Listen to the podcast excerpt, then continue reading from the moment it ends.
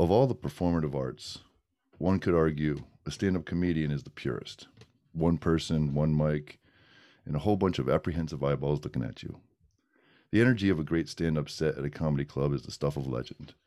And I admire those raconteurs of farce and satire among us who brave the crowds and bear their musings on life to the unpredictable mob. I love going to comedy clubs. Tonight, we take a peek into that world and much more on this episode of $5 Buzz.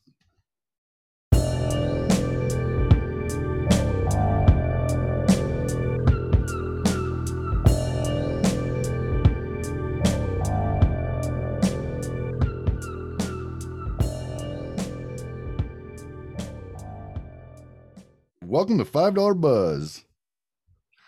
Coming to you from West Hollywood, California. This is your friend Pete. With me, as always, is the trusty buzzards of banter, Roger Michael Mayer and George, the wizard of the spoof, Kursar. How was your evening thus far, fellas? Well, mine's great. Um, George, you're having Yeah. troubles with George, what happened? I was struggling, struggling just a little bit tonight with uh, the bottle opener for the wine, and I think uh, it caused some uh, amusement.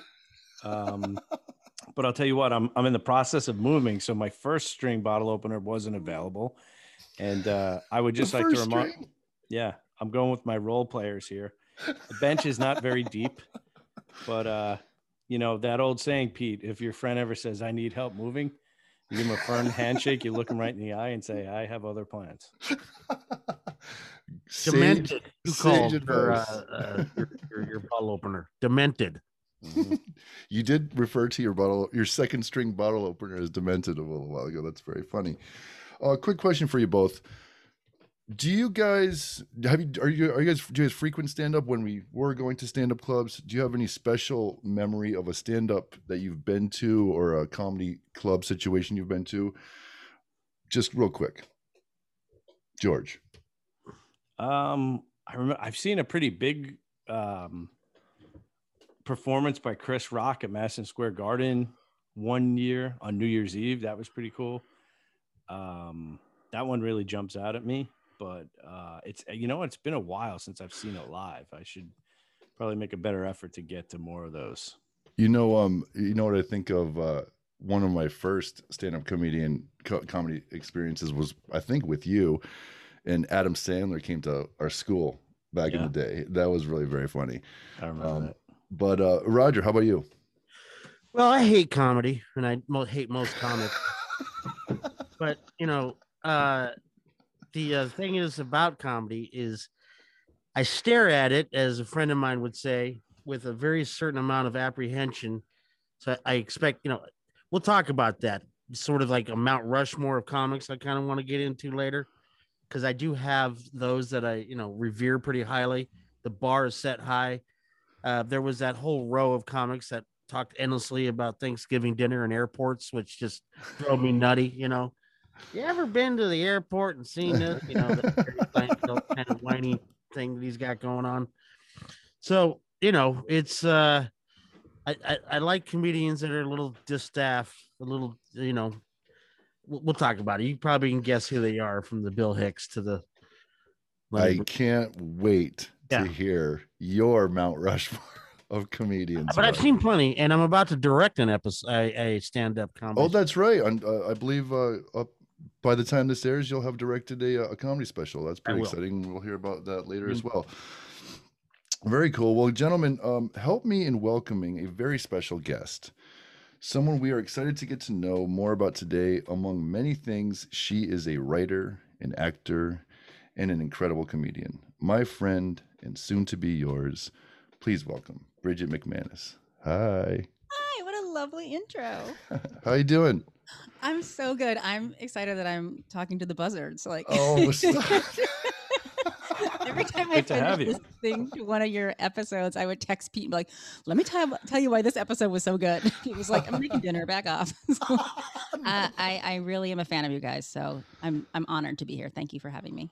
Thank well, you. Bridget, th- thank you for coming on. I mean, you know, just personally, you you've been a, a dear friend of mine for a very long time. I'm really excited. I know that maybe uh, maybe George and uh, Roger have met you in the past in passing through similar events and stuff we've been to, but you know, when I first moved to Los Angeles, you were one of my first friends and still one of my closest friends and you took you were you were so kind to me and so nice to me and uh and you and uh, Carmen your wife who is amazing as well are just two of my close friends and I love you very much and uh I'm just so excited that we're having this we have this opportunity to uh to talk to you because there is a lot of I mean you're you know you're as deep as the ocean you know I um just if I can share one quick story and I would love to. Uh, I want to hear about where you're from and and and your story of coming to LA. But when we started working together on the Jeff Probst show, if you remember, Oh yes, I remember. you, uh, I was still, I was very new to Los Angeles, and um, you were on. You were the warm up comedian, and I was a stage manager. And at lunchtime, you sensed that I was a little stressed out or or maybe a little too busy and you'd pull me aside and we'd go find a back corner of this of the stage and you'd have me do these sun salutes and this like breathing and and this activity that I do to this day of stating how I want my day to be and repeating it three times. And you would do this with me and you know at first because of my you know insecurity for lack of a better word I, I, felt like it was weird for me but you made me feel very comfortable right away with it and i'm telling you to this day every morning i wake up and i breathe deeply and i put my arms up to the sky and i try to pull the sun into myself as you taught me to and i say i want to be a good listener today. I want to be a good listener today. I want to be a good listener today. I want to have a good interaction with so and so. I want to, you know, and I go through all the the things in my life because of this thing that this gift you gave me of of stating your intentions in this meditative practice that I carry with me. And and first of all, I want to say thank you for that. But it's just an example of how incredible you are as a human. So with that, I want to welcome you to the show. And uh, you know, we'd like to hear hear about you. Uh, do I have a right? You're from Massachusetts. Born in Massachusetts. Yep, I'm a masshole. Yep. Patriots, Red Sox. Got to do it. Yep. Excellent. I know we're disgusting. My mother. I have Tom. Now Tom Brady. I could. Ugh, the, ugh, a lot of feelings. But I, I, mean, have Tom Brady pillowcases every year. My mom gives me or was. I'm like, you know, and then she was giving me Gronkowski stuff, which was great. And now, and then Edelman, and it's like, then they went to. Oh, now I'm. I'm all. Ugh, I'm just too upset right now. I don't even know what we're talking about. Anyway, sorry. Keep going. Sorry. Traitor. But anyway, sorry. Keep going. I'm a big football fan. You guys like football? Oh, we got we have a fo- we have a couple football fans here. George can we'll uh, we'll go I'm toe to toe with City him. now. oh, you're Ka- Kansas Yeah. City now. All right. 49ers. Oh, Yeah. 49ers. That's great. That's a great team. Oh, yeah. George, what about you? Um, well, I started out with the Jets, unfortunately. That's really sad. I'm so sorry for your loss. yeah, and uh, I fired them. I don't know. I want to say at least ten or fifteen years ago. Oh my God. The the uh, they were looking for money from their fans just for to. I think it was eighty grand just to buy tickets. Not even to buy tickets. You had to pay eighty grand just to get in the door. And I just like the Is Jets. that real? That's a real. Yeah, yeah they had this practice where uh, you would pay them tribute. You know, these are billionaires who um this is like a side project for them. Like their real money, the Johnson family made their money in another business activity. Fuck them. Yeah. It well, the Jet fans have been being abused for a very long time. So that's a very nice Come uh, over to Kansas City. way My to friend describe owns, it. My friend owns stock in uh, Green Bay. You know how it's like it's owned by the whatever. So she Yeah. owns Kathleen Lansbury owns stock in Green Bay. Yeah. So I think the less we talk about, as Kevin always tells me, the less we talk about the Jets, the better off everyone's Okay, going to be. we'll keep it moving. Sorry.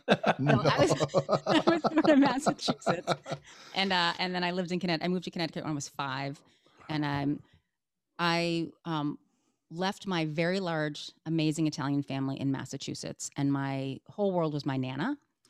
And because I was five and I didn't have any control of my life, the one thing I did have control over was eating. So I gained a lot of weight. and I was over 200 pounds when I was like 12 years old, and uh, people really ostracized me. And so, one of the really great things, because I'm a person that has gained and lost 70 pounds three different times, I gain and lose. I think I will always kind of have that. I'm an emotional eater. I do love to eat. I love to cook. Um, but one of the great things about kind of being ostracized and bullied a lot as a kid was you can kind of do two things. It's like people that have really bad abuse. You can either like recoil or you can go out and, you know, you can re- abuse other people or, or whatever, right? So I just took it as like, no one's talking to me. So I'm just going to listen really well. That's why you mentioned earlier that sun salutation.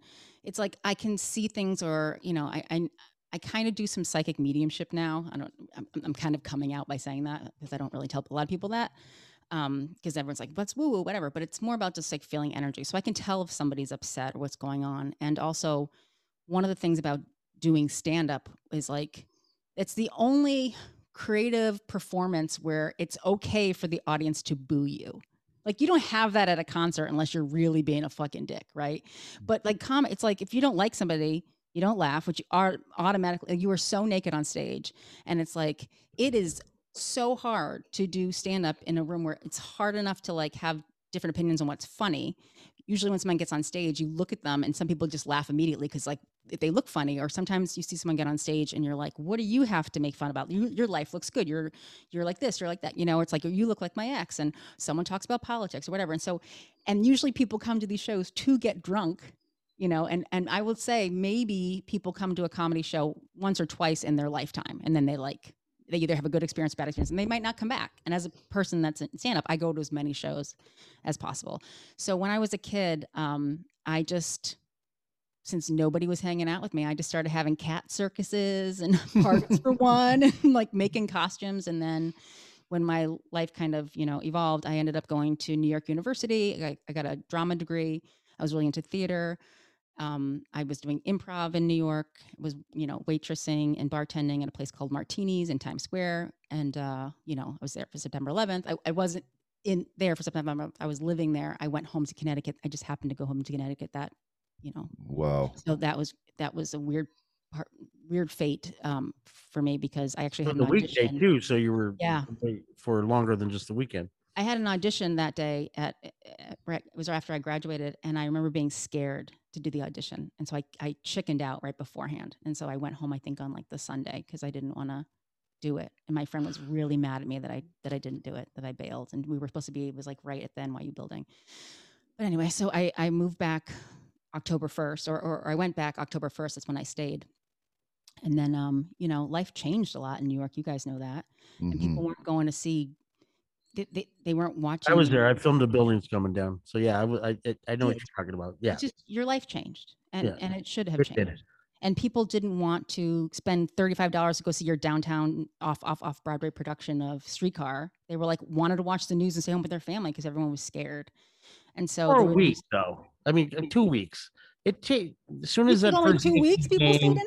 that that Saturday Night Live episode and uh, that um uh the the Yankees game that you know blood- Oh yeah, but in fairness, Roger, that those are those are staples of New York. Like Letterman went on that night, SNL went on, the Yankees went on, but you're I was talking at a about. bar every single day, even after 9-11. Well, you're not. I, I, I, but they did start in with stuff like the terror code level and there was a much stronger police presence and you started seeing like the militarization of the and I think they did. Yeah, I think a lot of things are changing absolutely absolutely. it was Absolutely. a shift, absolutely. And I think like I'm not. I, I, I, you know, you probably have no idea who I am. It's nice that Pete loves me, but I've been a working stand up for many, many years. I've traveled the world and I've headlined places that, but you only kind of see just kind of, you know, and just like the Rolling Stones, like when you think of a musician, they're either like on television, on the radio, you know, or they're, or you're no one, you're not successful, but there's always things in the middle, right? There but is. I wasn't a name.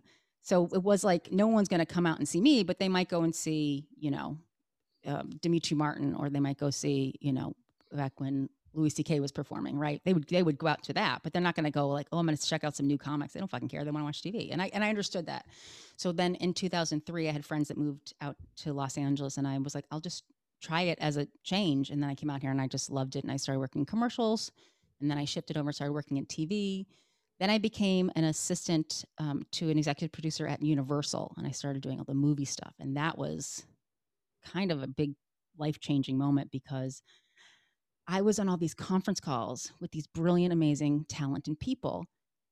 And then they would have these meetings with the executives and all these great ideas they had were got shifted and changed because yeah. money was involved. And it really broke my heart where I was like, ooh, I really prefer independent projects. Oh yeah Even though this is a $50 million Angelina Jolie movie, you know, she gets cast because she's a name, even though the, the character she's playing in the comic book, it was a movie called Wanted. Um, she played this character named Fox and, you know, she's a black character and then they switch things around. And so, you know, car placement, things like that. And so that was such an interesting time. And the person I was working for lived in France. He would come in for these movies. And so it was perfect because I get up at four in the morning, work with him until four o'clock in the afternoon. And then I would go wait in line at the comedy store, the- you know, because they always have those open mics. And I went at every single day. I'd go to every open mic that they had. And I just went until until I started booking shows. And then after about three months, I was able to quit my job, which was really good because it was the job was over. but the last day that I worked with him was was actually the um, the big premiere um, of the movie Wanted. And then I came home and I was like, I'm gonna do stand up, and I started touring, and I started doing cruises, and I get so seasick. Do you guys like cruises? I've never been on a cruise in my Oh. life, but I, I, do, I want to try one one day, but I've, I've never done it. Anybody else Raj? like cruises? I went on one when I was a kid, but you know, I just feel like I, I it, it's so claustrophobic, and I just feel like I have no desire to Oh. really be in that situation. Yeah, so I did. I did a bunch of cruises. and I did a bunch of resorts in Mexico, and then I went and did the gay games, which is like the gay Olympics in, in Germany, and that was a weird experience because I was on stage and there's like five thousand people in the audience from all over the world, and you tell a joke and then it'd be silent, and then for like two seconds later they would laugh because it's like a moment of translation. So Ah. that was completely bonkers. And then I started working in TV. The amazing Pete Liska called me one day. He was working at the Jeff Probst show. I've never seen a man love a man so much as Jeff Probst loves Pete Liska well, like I wouldn't be surprised if Jeff Probst leaves something to you in his will. I'm not joking. Like, maybe his house or his children. He loves you. So I got called in just for the day because something happened with their warm up, and it changed my life. And I've been a professional warm up comedian on dozens of shows, comedy specials, game shows, late night shows, and um, yeah, it's been great. Well, I mean, you, you know, there's a lot there. It's it's really incredible, and I mean, you know, just to touch back on the earlier part of what you were saying, you know, how you get your your growing up experience, and um, maybe moving and and you know, just the example of your intuition of not being in New York City on 9/11 is Crazy. is a is very very interesting as well and i mean it, it makes me want to talk about that other side of comedians that i think allows them to be comedians that whether it's a sadness or a life experience or um or a cynicism that they have to control by by going out on stage and and I tried to touch on it in the in the opening preamble there but you know it really it really fascinates me. It really does strike me as a pure form of art because you know you have to put on that face almost. You know you have to you have to go out there and it's just you. It's just like you were saying it's ju- it's raw and it's just you. And i think of some of my heroes like robin williams for example. You know it wasn't so much later. I mean i'm sure many people knew of his sadness throughout some of the quotes he would say throughout his life but you know for him to meet his end the way he did really makes you wonder someone that's so energetic and so positive and so happy and so nice generally might be fighting something as i believe he's quoted as saying everyone's you know fighting a fight that you have no idea about so just be nice. I love that quote. I i, I carry that that kind of ethos with me. I try to anyway you know so i find that really fascinating and i just salute those who get up and do that. It's a it's probably a interestingly healthy way to expunge bad things in your life or or or or work out trouble in your life is that fair to say Yeah, I think the line that it, it's hard to, you know, kind of like stay from. You want to share your experience, especially eh, for me. It's always the best comics are real life stories, what's going on, 'cause it's relatable.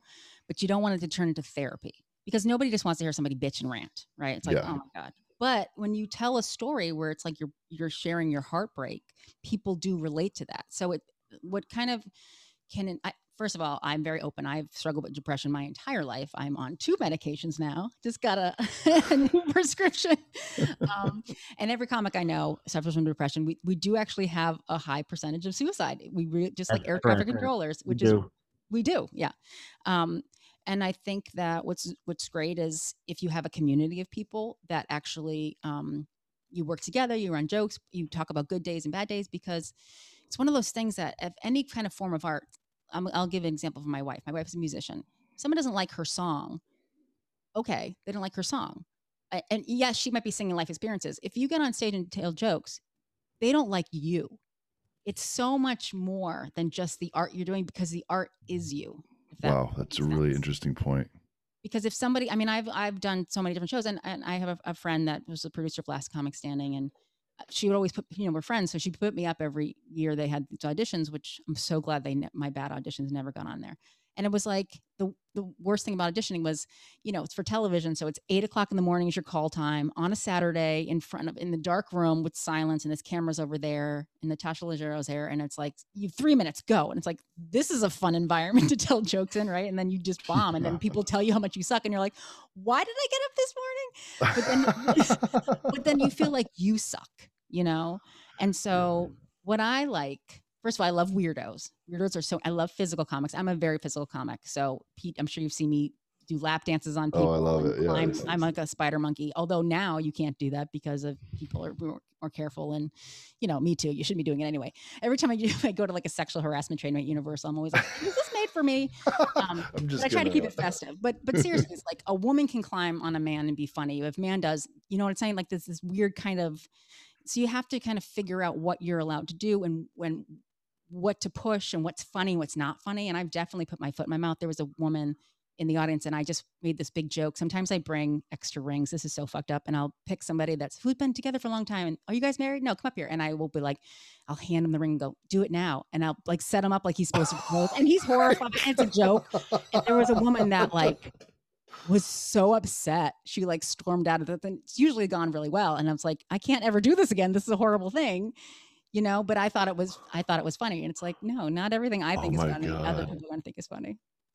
That's the What art, about, isn't um, what about like in today's uh, environment of, uh, I guess, sense heightened sensitivity and, um, you know, there's a lot of, um, especially for comics, I think they probably have it harder because they um, Comics are on the front lines of this whole conversation. yeah, really. they're really pushing the boundaries. And I heard uh, a comedian, a lot of people probably know Whitney Cummings Yep. say, you know, uh, this cancel cu- culture environment is probably only going to strengthen um, comedians because m- the more something is taboo, the more the comedians are going to want to push the boundaries. Uh, do you agree with that?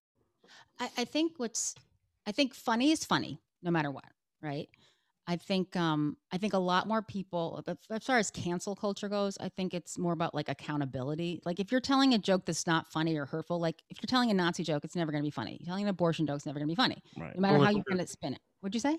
Uh, You Oh, can don't agree? Okay, okay. Maybe a certain skilled comic can do it. I, I Yeah. I'll agree with you on that one. I wouldn't do that. I because I, wouldn't feel comfortable. Maybe a Mel skilled Brooks comic. make can it. great Nazi jokes all the time, but not okay, as well there you go so there you go um, um, but i think um, a lot of people now especially because of social media they feel like everyone their opinion matters. Everybody has an opinion about things and people were scared to have opinions so it's good that people can have their opinions but sometimes it's like shut the fuck up. If you don't think something's if i don't like something i see every movie. I'll put it this way i, put, I see every single movie. I, I can't even tell you how many movies i've seen.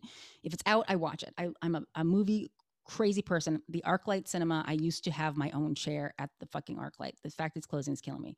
But anyway, I only post online when I like a movie. So I might like six movies a year and I've probably seen 350 because I'm not going to go online and say, I hate this. It sucks. Even if something's like crazy offensive, I'm just going to kind of stay out of that fight. So I think, um, have you seen Dave Chappelle's all his comedy specials on Netflix? He had one specifically, the one that he starts where he talks about, um, he talks about Anthony Bourdain killing himself. Did you Mhm. did you guys see that one? I did. Oh yeah. I thought that was the most brilliant piece of comedy, the whole thing, because he, for me, really was riding that line of like, you shouldn't be talking about this, but it's funny. And I was like, this is how you do it because it's Yeah, not yeah. even mean spirited. Like I want, I want anybody who wants to be a stand up. And that's another thing. A lot of people get on stage. I'm going to stand up. And it's like, my friends think I'm funny. And it's like, no, it's actually a job. You have to write jokes. Like, there's work that goes into it. Every show I do, if it's a TV show versus a late night show versus like if I'm opening for Ti- Tiffany Haddish for her comedy specials, like all the jokes and audiences are different. You have to kind of prepare. Um, but what was so, I, I think all comics need to see the uh, the comedian, which is a Jerry Seinfeld documentary, because they can actually see what it's like. It's like going to clubs at night and getting paid and drink tickets and the environment and other comics and it's this weird bullying thing. And you know, I think as a lesbian, it's been really great for me because I'm a, I'm just I'm one of the guys in my own head. So I'm just like, oh, I don't fit in here. I think I do, you know, and it's just, I'm not, no one's trying to date me. I'm not trying to date anybody else, you know? So, um, and then seeing Chappelle's, um, I don't, is it Sticks and Stones or is that, was that Chris Rocks? I forget. But uh, one of the ones, when the one with Anthony Bourdain, I just thought that was so brilliant because everything he did, you're not supposed to talk about. You're not supposed to talk about suicide. You're not, talking and he did. And it was funny. And I Right. just was like, I was motivated. I was like, this is really smart comedy. But I also love stupid comedy. Stupid comedy makes me happy too.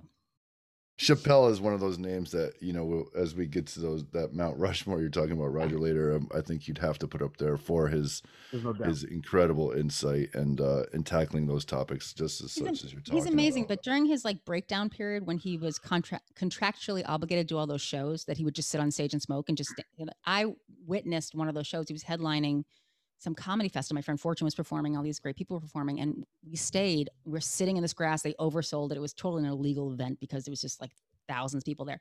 We stayed for him to be the headliner, so all day, and he just sat on the on the stage and smoked and talked about how shitty all the other cities were. And I was like, "You're a dick. You're a dick." But then he does some comedy special, and I'm like, "I love you so much." I know. He, he's a, you know, the guy, he ran away from 50 fucking million dollars. But you you can't sell Yeah. your soul. I get that. Everybody's different. Yeah. So, you know, there he is. you made an interesting point in bringing up Chappelle, um, and you know, you actually talked about something that um, our our former guest Shaka King, uh, who directed Judas and the Black Messiah, we were talking about comedians versus dramatic actors at one point in that conversation, and he said something drama.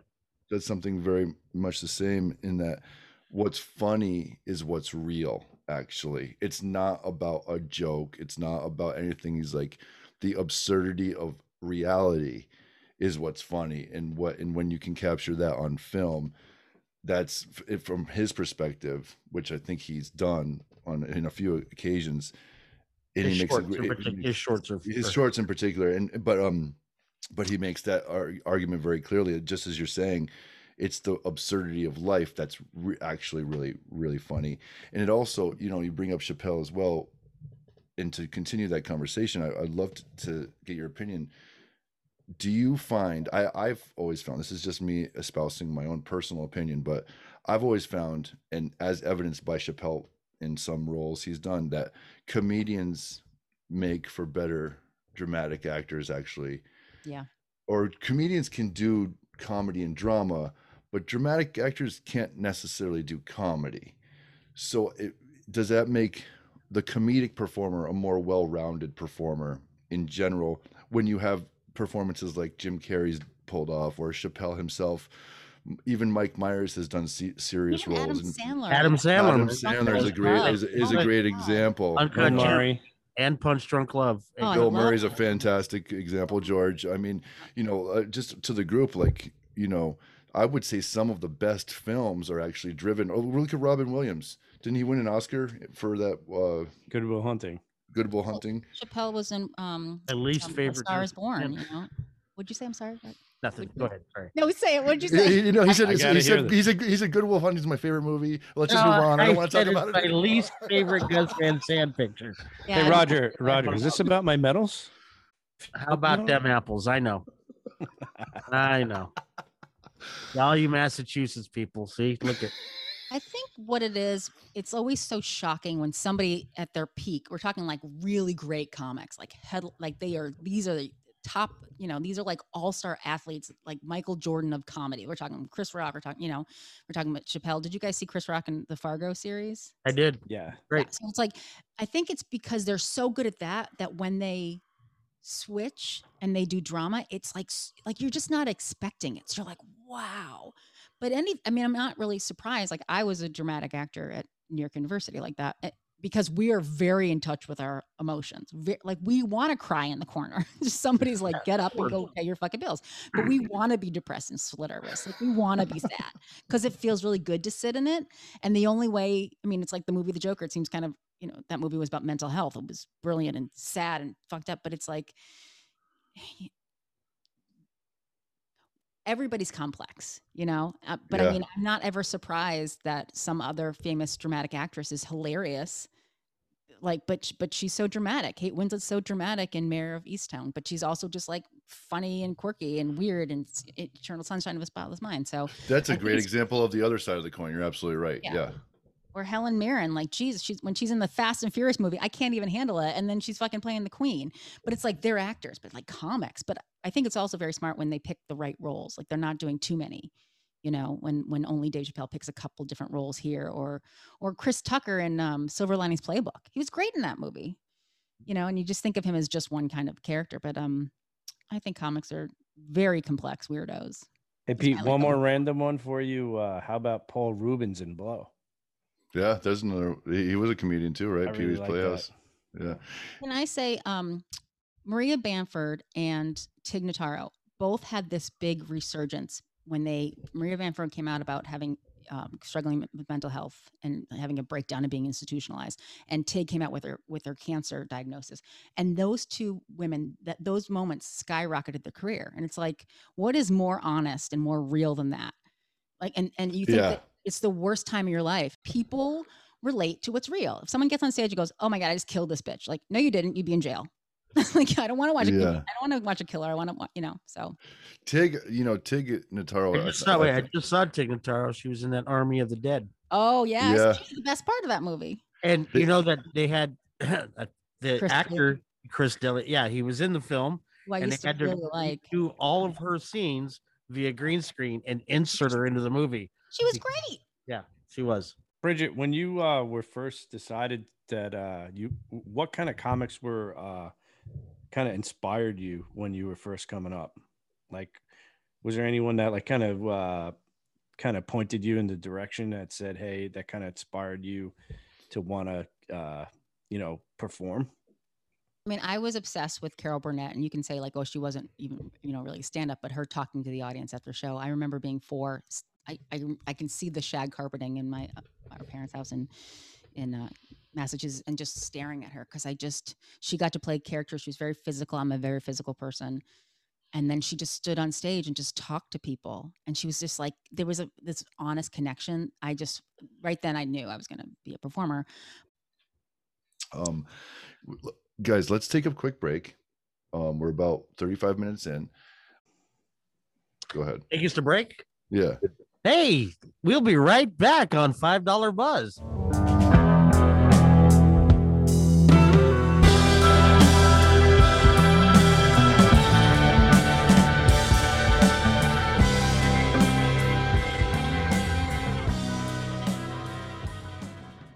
And we're back. And, uh, you know, there was a little bit of a struggle getting that red wine out of the bottle for me. You know, like the cork, the, the bottle opener, and, um, you know, I'm wearing a white t shirt. I don't know if you could see, but I kind of look like uh, Leatherface from Chainsaw. the red wine, uh, the Sangiovese all over me, but no one really cares about me. Bridget, we're here to talk to you.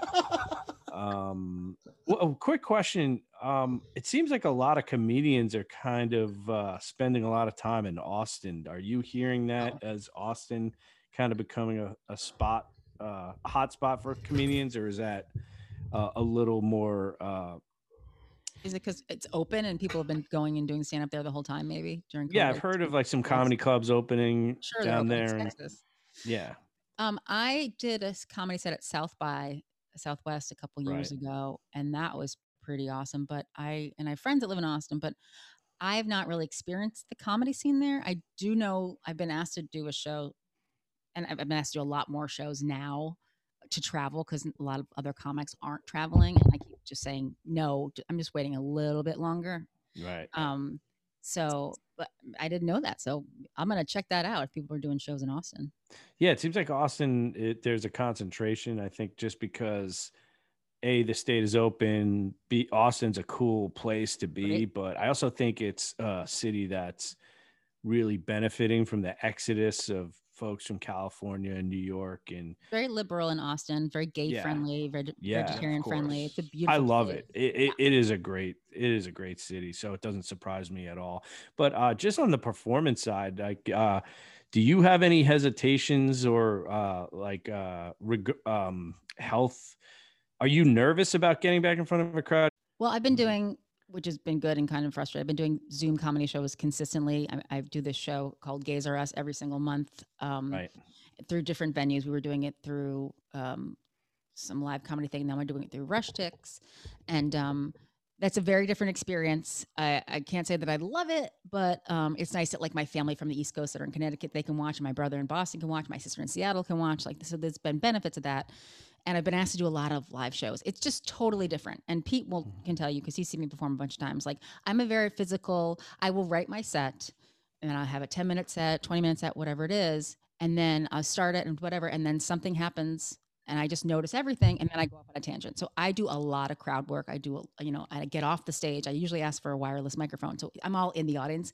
Doing it on a screen, it's so isolating like it's like you know it's like almost like serving a meal like this is my there mm. and you're like okay you know so if somebody's not working you can't tell and that's the whole thing it's like live stand up like i've shot five comedy specials and i produced three of, of the five of them and it's like i remember one of them i remember having a great set and then i watched it because i was doing an edit on it and i was like this isn't reading. But i know i had a good set and it's like so something about live performances that i really really love seeing it versus like watching a concert on you know. So i miss it but i'm also wary. I had a friend that asked me today to do a show in in june and i'm thinking i think july is when i'll go back out there. What about the um, just like that? The I feel like when you're in front of a crowd and you're just ready to go out, you kind of have like a heightened sense of uh, everything. You know, like you're like adrenaline's going and you're kind of in the zone. Are you able to achieve that for zoom on you mean? screen like we're talking right now? Or do you get the same? Yeah, for Zoom, is it? Do you feel the same? Do you feel as like you're uh, maxing out on your potential? What I would say is, I'm one of the, I will say, few comics in my comic circle that watches all the comedians. So if you're going next, I'm not in the bathroom like practicing my jokes, or I don't show up right before my set. I, w- if I'm going last, I'm if I'm headlining, I will watch everybody because I'm experiencing with everybody, and then it's it's a great way to like do callbacks or whatever. Like I was going to talk about this. Like, have you ever gone to a comedy show and somebody the, the host is talking like who where are you guys from dakota uh, north dakota where-" and then like somebody gets up later and like where are you guys from and it's like everyone's like fucking north dakota we already know this like be a part of that so Right. I think a lot more people are sitting down because we have to and we're watching other comics. So i think there's a benefit. I'm trying to find like the positive things about that. I also am doing a lot more shows where it's less comics that have more time. So in la you know you get seven minutes you get 10 minutes. But if you're a touring comic and your headline and you need an hour, you know? And, and so it's like, well, you could do seven minutes here, but it's usually then the callback comes in at this point, And so you're kind of missing, it's like piece by piece. I did this show called Don't Tell Your Mother. Pete came um, with his family, and that was so much fun. And it was like nice to be able to tell like a beginning, middle, and end of a whole, I think it was like, I don't even know how long that was. But um, there are benefits. Um, if I could do it all again, nobody would have COVID and we didn't have to be virtual. Yes, absolutely. I was having a really great 2020, like a, probably one of the best years. I was making great money. I was I just got my own show hosting at the Improv, which is my favorite comedy club. I had great number like we were sold like things were good. My wife surprised me, took me to Vegas for our our 12 year anniversary and all our friends were there and we got remarried. I was like this is my year and then it was like all my Oh, shows man. got canceled. Like I like I remember I was doing uh I, I used to work on the show called The Real, which is right next door to Pete's uh, stage. So I would go over there and be like, hi, and be like, I'm gonna go back to this show, which is like literally, you know, we're just taping everything together and they're they're bringing in like golden gooses. It was like such a different experience. Um and it's and everything just went away. And I remember an audience member being like on my last show, it was a different show I was doing. It was a sci-fi show that I was doing warm up for. And they were like, Do you think they're gonna get rid of audiences? And I was like, How could they get rid of audiences? And it's like, yes, they can absolutely get rid of audiences. And I don't know if some shows will bring back live audiences because it's cheaper not to, and it's always about money. So I might not have a warm up shop anymore, which which sucks because the insurance was so good. My wife um, had surgery. I'll share this with you guys. She had cancer right when all this happened, and she had a two hundred thousand dollars surgery. And I was like, thank God I was a warm up comic because you know it saved her life. And it's like, what a how weird how the whole and also I wasn't working, so I could take care of her. So there's like weird kismet blessings that happen, you know. That's it. That's it. I'm I'm I love to hear. I mean, despite all of that, you know, incredible up and down year, for you to find the positive in that is in such a in such a, an event is pretty extraordinary. We just have to keep going, man. We Just gotta do. keep We going. do. Do you find yourself enjoying doing a set or hosting better? Oh, um, hosting is if it, I don't have to prepare prepare as much as if I host. So it just depends on my mood. If I just want to have fun and be like, I'm gonna wear this stupid outfit or whatever. I got puppets. I'm gonna bring props or I have a song or I'm gonna give away candy. It's really easy for me to host because I, you know, and I've hosted. We've done shows together. We did like you didn't do Last Comic Standing, did you? No, I did not. manage no. that? No. That was a show that went. I had an audience for ten hours. I'm doing warm up for ten hours. I'm running Wow. up and down the Montemont Theater, and I'm giving, you know it's just it was great. And I'm and what I am is I'm like doing calisthenics, like I'm running around, trying to you know be funny. It's just it's but but I also you just are being yourself when you're doing jokes. It's all about how your intonation. It's all about like you could say something and there could be a distraction. I was doing a comedy special with a friend of mine named Liz Feldman, and there was three of us and i was the headliner or i was i was one that went last. I wasn't the headliner officially but um she was in the middle of this of the show and somebody in the audience got violently ill and started vomiting. Oh, and God. she doesn't know that. She's on stage taping for a comedy special and she's trying to tell her jokes and it's like there's people in rows that are just getting up and running and she nobody stopped and redid it and it's just like you know it's different if you're hosting you're like what the fuck is happening over there you go to it you become a part of it but it's like you know so it's a very different so Everyone's a critic. what'd you say i'm sorry Everyone's a critic. Yeah. so i'm working on my craft yes i like to do sets if I'm just want to fuck around then i want to do hosting Can you talk a little bit about um, your experience at um, the comedy store? Because I know it's considered uh, probably one of the most important, uh, significant places to perform for a comedian, not only just um, to, I guess, do a, a proper act, but also just to kind of practice material that you're working on. And also, I think just by virtue of it being in LA, that on any given night, there could be some pretty um, interesting folks, whether it be actors, musicians, or you know, uh, Hollywood uh, business folks, or it's just a place that interesting people would kind of flock to. Um, what was that like? Any you know cool stories, or give us like uh, some of your favorite uh, experiences there? the, the main three clubs in LA are Laugh Factory, Comedy Store, and Improv. Right? Improv, I can I will say is like, you know, dinner and a movie. It's very like it's everything's concise. You come in, you leave at this time, whatever. The Comedy Store is a is like just this machine. So there's three rooms. I had my first ever open mic there. I got in line at three o'clock in the afternoon on like a Tuesday, and back then there was like 100 people there and they picked 20 names and they threw my name in because i was the only girl and i was like awesome so i get on stage for my I think it was a two minute set back then. And you're the only people in the audience at five o'clock on a Tuesday are the people that are performing. And as soon as they're done, they fucking jump to go to the next open mic, right? So you're just watching them dwindle the audience dwindle. And they're also sitting there looking at their own jokes, reading. So all dudes and me. And I and my first time I'm on stage, I'm talking about what I know. I'm about being a lesbian. And it's like nobody knows, nobody cares. But it was I think I left. I think I didn't even finish my two minutes. I was embarrassed and I left.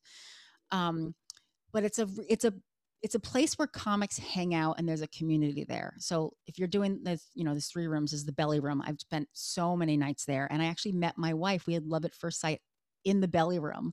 I had a show on a Friday night at nine o'clock. And I remember just being tired because they're they have a really heavy drop-in list, right? So I've done shows at the improv I'm hosting in like Arsenio Hall comes in. So like one person or Chris Rock will come in.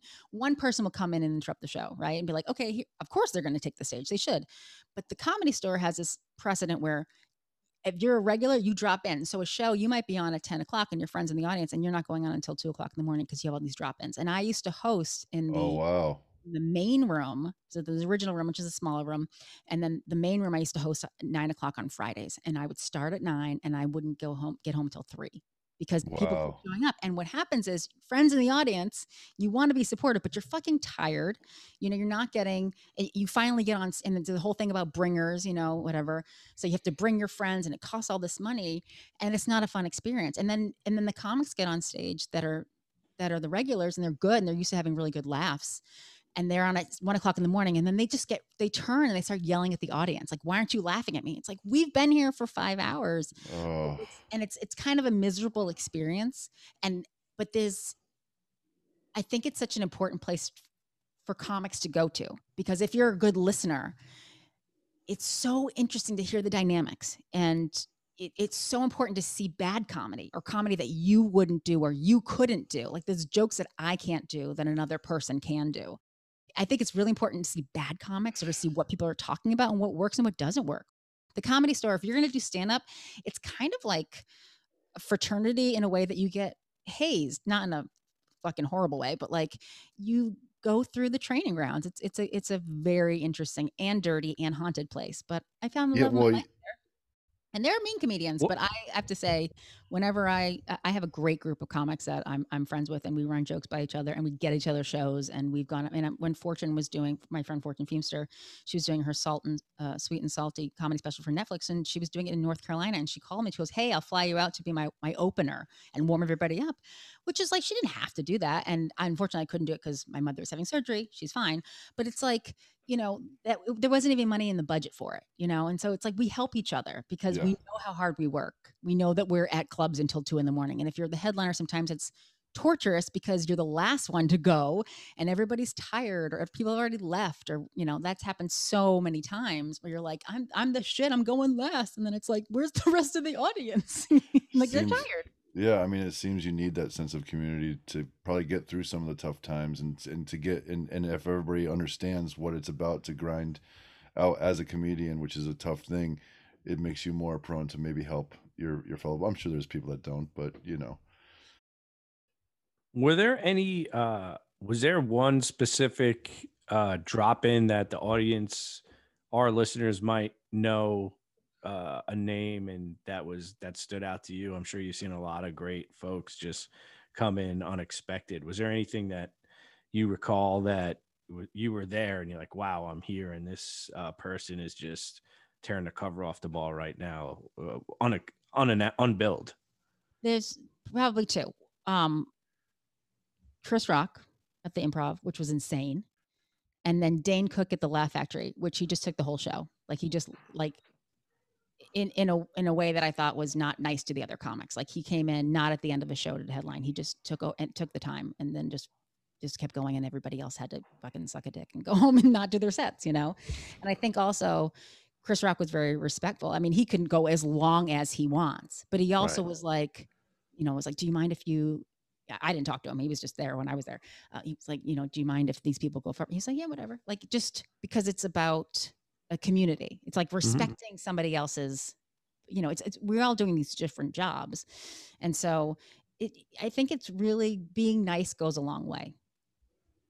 yeah i mean he he did the work so i'm sure he you know he respects the the skill and the art and he um you know i could see him just being like a respectful guy so Totally. pretty cool But he's also, you can tell, and it's like there's certain comics, if I think if they're doing their job right, where we feel like we know them too.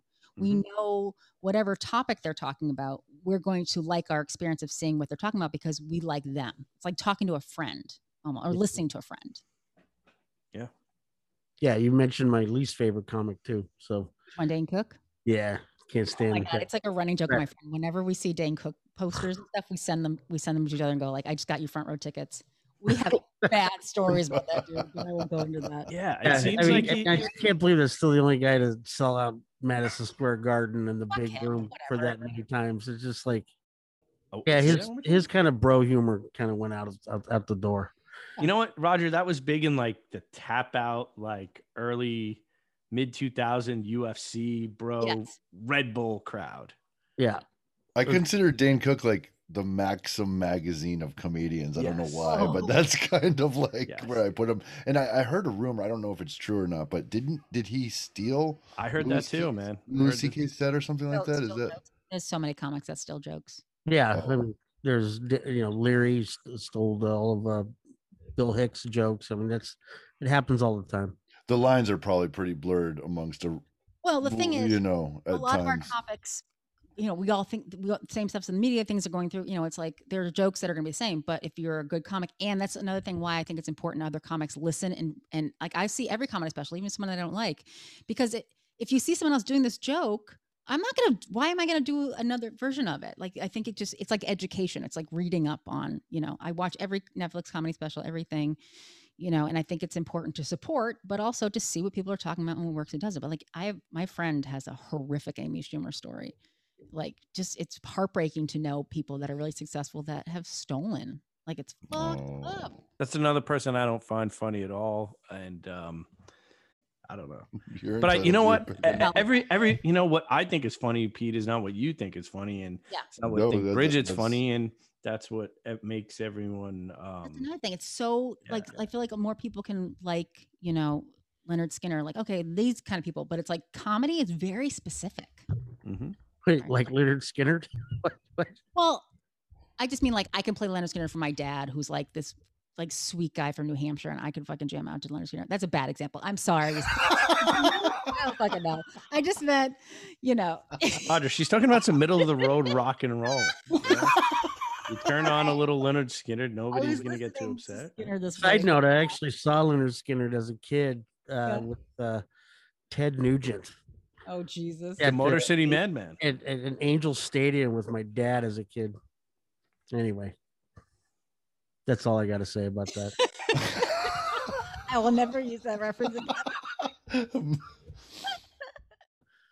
you know, we talk about comics, and you know, we all know that the sort of they'll you know from from vaudeville and Catskills and uh, led into you know the Henny Youngmans and the and so forth in the 50s and the the Ernie Kovacs and you go into the early 60s and you know with everything else that was changing in America comics changed. And the first two that really kind of changed first two or three that changed the landscape of comedy you know of course are Lenny Bruce Richard Pryor and George Carlin back in those days. And to some extent Joan Rivers I would say too as far as getting more personal or getting political or getting less of the uh, sort of safe, you know, middle of America, middle of the road comedy, and, and going into someplace more daring. You know, uh, Bridget, I'd be really want to know, you know, who do you consider some of the icons that, you know, not even ones that influenced you, but who you consider icons, and then who do you consider as, you know, maybe your two or three or four favorite comics of all time? Well, I would say Steve Martin, Eddie Murphy, Joan Rivers. Can I put in Bugs Bunny? Can I put that motherfucker? in? Well, of course. I mean, he didn't do stand up, but it's, I mean, I mean, I mean, there's like- a difference, right, between stand up and people that are funny. Yeah, because I mean, like Carol. Burnett is like a funny person, but she's not necessarily a stand Not a stand-up comic, yeah. I'll remove. I'll remove Bugs Bunny. Don't don't tell him that I said anything. Um, probably George Carlin. Yeah. I mean, it's hard to argue with that list. You know, it's uh, I love Richard Pryor, but for me, I, I feel like Eddie Murphy just uh, uh, there was like an, another dimension to him uh, where where he was like serious and funny and bubbly and commercial. Like there was just more where Richard Pryor just kind of got what you got, which I was fucking down with. I thought he was brilliant. what And it wouldn't have been Eddie Murphy without Rich, Richard Pryor. So there's an underground tape of Richard Pryor back in the day that I saw, and Richard Pryor is my favorite personal comedian. amazing. and there was one uh, that he did that was used to be able to get it on a VHS and it was really dirty video. It was like early 70s. And mm-hmm. he did about a half hour bit where he played a heroin addict. yes, was there a documentary about this? Yeah, and it, it's well, I mean, I saw it. I mean, back in the day, you know, before it wasn't it wasn't widely circulated, and it wasn't funny, and it, it wasn't. I mean, it wasn't you know laugh out loud funny, but what it was was a spot on impersonation of a junkie, you know, I, I'm not sure what he was going for there, but it's legendary and it's, you know, I mean, at that time he was was doing movies like Lady Sings the Blues when he first came out and did, and he did the movie Which Way Is Up. But, um, you know, he had a there was talk about somebody who had the potential to really being a dramatic actor if he wanted to be, and he just kept taking the money at some point, doing movies like The Toy, you know, Oh which is God. an abomination of a s- Toy. film. Oh my god. yeah or superman 3 you know he was doing the cash grabs there for a minute and man i just missed I mean, movies like some kind of hero sort of exhibits or blue collar you know eh, the So does that- potential that he had he could have won an oscar i think really and because he had that fine line you know we all know his backstory and so forth and i don't want to go on a richard pryor rant although i could all day um uh, yeah i just say that people like him and then there was like richard pryor was always sort of getting you know he an emotionally intelligent comic you know he he, he was able to tell stories whereas carlin was an intellectual comic it was a wordsmith Yeah, you know yeah. he, he dealt with uh you know he, a bit political too you know there's just that so many different approaches. And you know the difference between you know observational and situational comedy and and so forth then you get into people in the late 70s who start to bring upon more of a performance art element like andy kaufman you know they, were- they weren't selling their soul putting their soul online. They were doing a sacha baron cohen i believe does sort of a similar element today where they sort of crawl into somebody else steve martin was, was i gotta admit- yeah. tell you when I was a kid, that was my favorite first comic as a kid. Somebody and some of these other ones I had discovered later, right when I got, you know, more book smart, shall we say?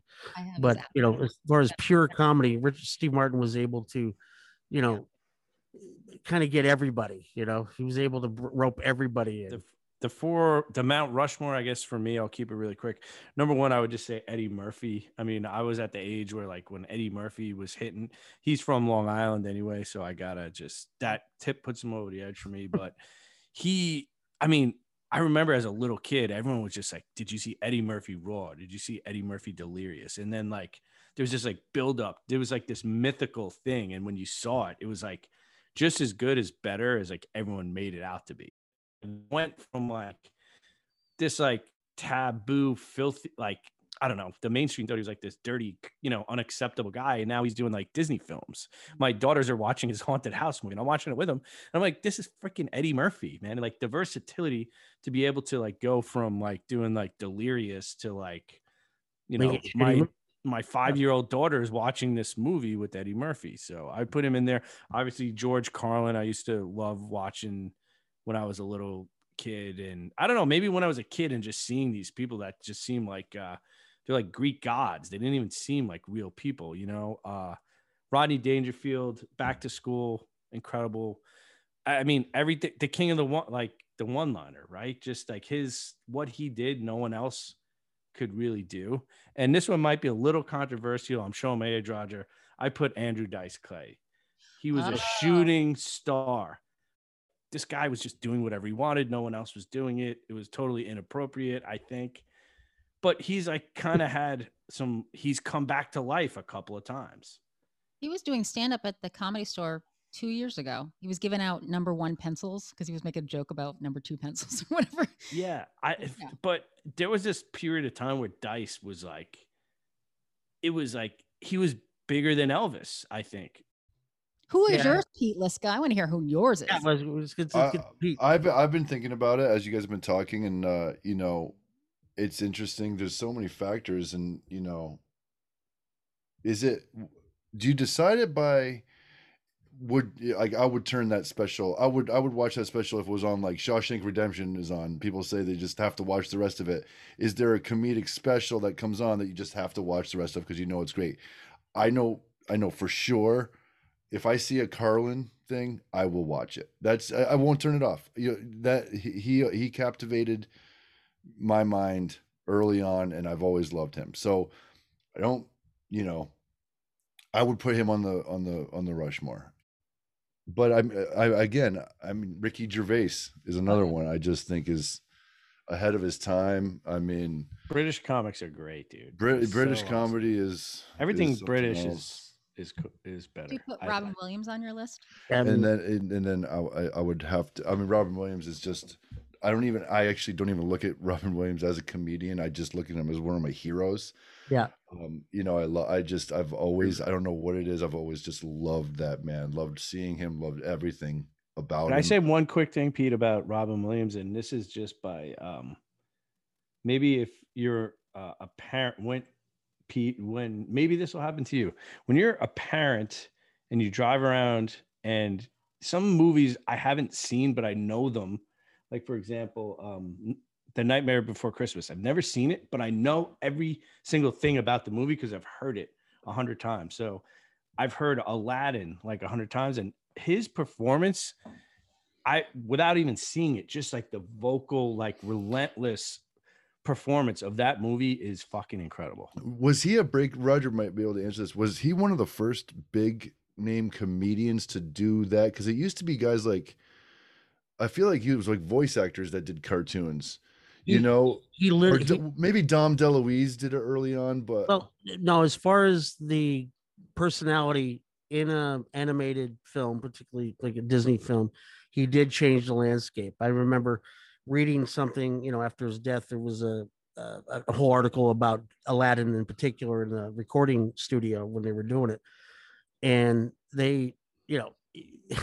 There's no For- breaks, dude. It's just yes, relentlessly amazing. they they literally had to change some of the animation and go back in because what he said was so funny that did not match what the character was doing. So like the Jack Nicholson impersonation and and and and, and this that and the other, they had to literally go back in. It was What's a that? small- it was a whole lawsuit because it was a small role, and he and he was such a draw, and he's the reason it became so big that they had to renegotiate his contract after the fact because he was wow. That hired. part- like They didn't mention that part in the article, but it, Oh, that yeah, that makes sense. 'cause he was yeah. the movie. Fuck Aladdin, he was the movie. He was the movie, a hundred percent. And yes, that, that you- you're right. That is the sort of turning mark. You know, before they had Eddie Murphy and Mike Myers and Shrek and so forth like that. Then they they started putting in big names above the title in an animated film. Very rare, and that changed that landscape for sure. Robert Robin Williams is an energy, not a single thing.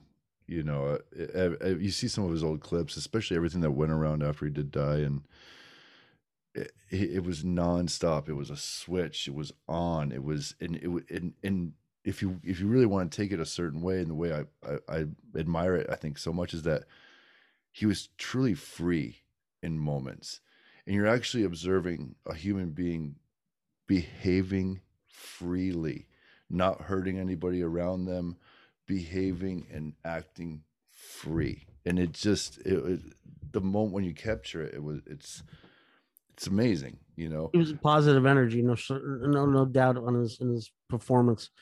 You know, with that first uh, album that he did, I had the cassette tape in the early days of cassettes. Reality, what a concept, and I pretty played that thing over and over and over again. And I always wondered what he was doing, you know, physically, you know, because that's having an album is almost like defeats the purpose of Robert Williams because his physicality, you know, uh, like Bridget is is so you know endemic to his performance. You know, it's that's part of part of the whole thing. I'll never forget my dad and I watching the Tonight Show when he one of his first appearances on the Tonight Show, and the cameraman couldn't even keep up with him because he was running up.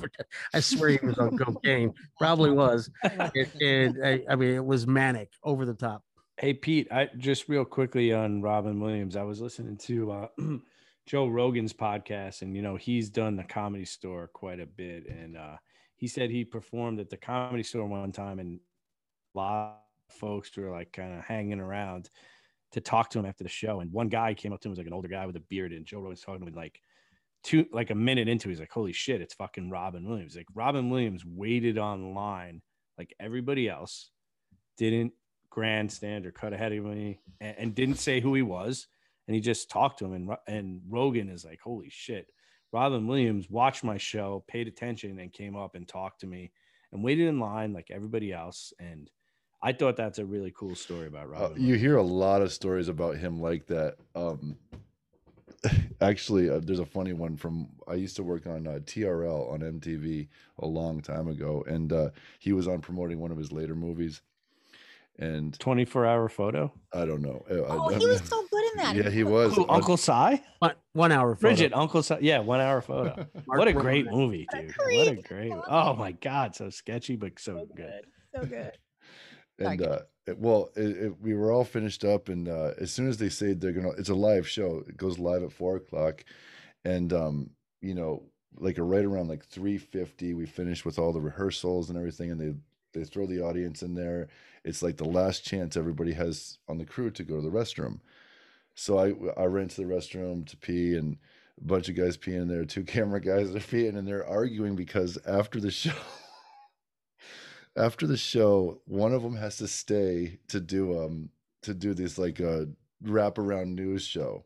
And it's like pain in the ass with like it, with Kurt Loder. They're sitting there just reading news for like you know an hour. I, I was the I was definitely staying. And so this guy Mike and this guy Rob, their cameraman, they were arguing like, yeah, "It's my turn to go. I got to go home. I got to go home." You know, and uh, and then all of a sudden from the stall you hear, Rob, you have to go home, like in this really crazy voice. And everyone stops in their tracks. And I'm washing my hands and just out, like completely normal walks Robin Williams. He walks, the, doesn't even say anything, just walks right out and, goes, and leaves the bathroom and goes down the hall. And we get to the show. It was absolutely awesome. Ah, that's so awesome, dude. Awesome. Can I say one more thing about Robin Williams? And you probably Yeah. already this. Can we just make this the Robin Williams show? Let's 'Cause just- I- let's let's start from the beginning. Um, I love that in his movies he had in his contract that they would hire local homeless people in every single one of his movies. oh my God, I did not know that. Fuck. every single one of his movies he required that he had to local homeless people to pay them and i just feel like what a cool dude man what a cool fucking He's an dude. angel. He's a He fucking was a good San Franciscan. I mean, that's you know straight up born and raised in the in San Francisco, and you know he uh, he held that that mindset. You know, the best of the best of San Francisco in his heart. Is it fair to say, guys, we at least agree on one route Rushmore around the horn? Everyone seemed to have a pretty glowing report and a pretty good thing. Raj, can we get you on board with the Robin Williams Rushmore? Yeah, I never said my fourth one, so I, No, will, you did. I will go ahead and easily, easily to your Yeah. to, to your your request. Yes, Robin Williams. Definitely. we did it. We all agreed on the something. last podcast from the buzzards We're gonna have it again. Well, I, I mean, uh, you know, as it's it's getting time, guys. I mean, this has been awesome. You know, Raj, uh, I, but I don't want to stop. but I mean, uh, last last thoughts around the horn. What do you say, Raj? I just want to. It's not really so much the thing I wanted to say about comedy. I mean, this is about Bridget, our episode today, and like my, I'll ask the question you probably were both going to ask, and just you know, what is what do we got? What are we looking for? What are we looking forward to? What are- what what do we should be eyeballing for you in the future? Um, well, since the world's opening back up, I will be doing a lot more stand up in the world, and it'll be everything will be posted on my website, bridgetmcmanus.com. If anybody wants free tickets, hit me up. Um, and I will give you free tickets. Um, I signed with Starburn Starburns Audio to do uh, ta to transform my my collaborative talk show that has been a five um, season series called Happy Wife, Happy Life. It's like a comedy show where my wife and I, Carmen, of uh, been married for 13 years, and our friends who've been married for six years, uh, Kat Davis and Kristen Smith, we kind of debate and we answer relationship questions. And, you know, it's like a hot mess. And we very much just, it's a comedy thing. We're like, we don't know what the fuck we're talking about, but we share some shit. And so that is coming to Starburn Audio uh, in the fall. And then um, I have I I'm a I have a literary manager, and I am uh, up for the Sundance Episodic Lab. And so fingers crossed, I'll find out in August if I ended up getting it. I'm I'm in the second or third round right now with a with a very twisted. Of course, I write you know dark comedies, uh, um, um, hour long series uh, that almost sold to Lionsgate, didn't, but hopefully something can happen with that. So there's a lot more writing and a lot more performing in, in the future, and I'm very available. So if anybody wants to hit me up um, for uh, tickets for anything, I'm I just I love connecting with people. So come on over, BridgetMcManus.com. Bridget, we look forward to everything and anything. I will be there. that you do because you are incredible. You guys are incredible. Thank you. Really, this is this has been a highlight. I, I really, really love your show, and um, um, I'm a fan. George, anything? Yeah, I just want to say I'm really glad that comedy is back. I'm really glad that live performance is back. I'm really glad that um, Bridget, like yourself and your contemporaries, can get back out there and do what uh, the people need it. You know, they really do. And your wife is a mu- musician, and people need to hear her. And people need people need the arts and live performances. You know, goes back to comedy. Goes back to what, like the ancient Romans and Greeks, and even before that. So it's uh, something that everyone needs, and I'm glad that you're able to get back out there. And I'm looking forward to hearing what you do next. And I also really appreciate uh, you taking the time and the fact that you like um, you appreciate what we're doing kind of means a lot to me because uh, in this day and age, I think a lot of folks just want to like draw lines and divide people and put them in like categories and containers. But you know what? It's people just want to like be cool and have a good time and enjoy life because you know we're only here for a little while and uh, i'm glad that you took some time out to listen to us and i'm glad that you took some time out to be a part of the show so i just want to say thanks and uh, looking forward to uh, what you do next Hey Raj, before you finish up, I do have to share one thing. You you're all familiar with my dog Nana, yeah right? I wouldn't. Bridget gave me. I don't have Nana if not for Bridget. She rescued Oh that. my He's the one. She rescued the doggy. Roger's probably heard this story, and uh, I was there when this whole thing went down. and uh, and and my wife, uh, she who who loves Nana, still claims to this day that she was hoodwinked a little bit by us, but uh, I, we are very glad to have her, and uh, she's a little she's a little extension of you. I get to see every day, which makes me very very happy. I so- adopted her, and then I went to Nashville series, and like I'll be back. And Pete watched her, and then he wouldn't give her back to me. That's the truth, man. My wife was like, "Please, we don't need another dog." We already had two dogs at that point. But I have never seen. I'm honestly, my entire life, I've always had pets. I've never seen a, a, a, a human and their animal be so compatible as Pete and Nana. And when they ride together on their bike, and he's sitting, and the little Nana is in his. basket. I just want- except for when jeff probst is, is involved right Oh, Jeff is in the basket with me. They're the same size. Oh, Lord. um, yeah, so I feel like I'm I'm her her godmother. So you're welcome. you sure are. Love you, my friend. Thank you. You. thank you Well, ladies and gentlemen, I want to thank you for listening to this edition of Five Dollar Buzz. I almost forgot the name of our own show right there.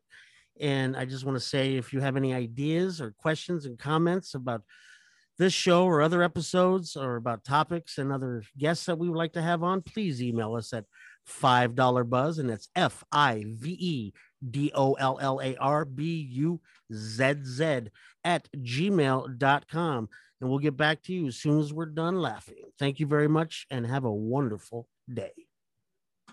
Yay. many thanks George.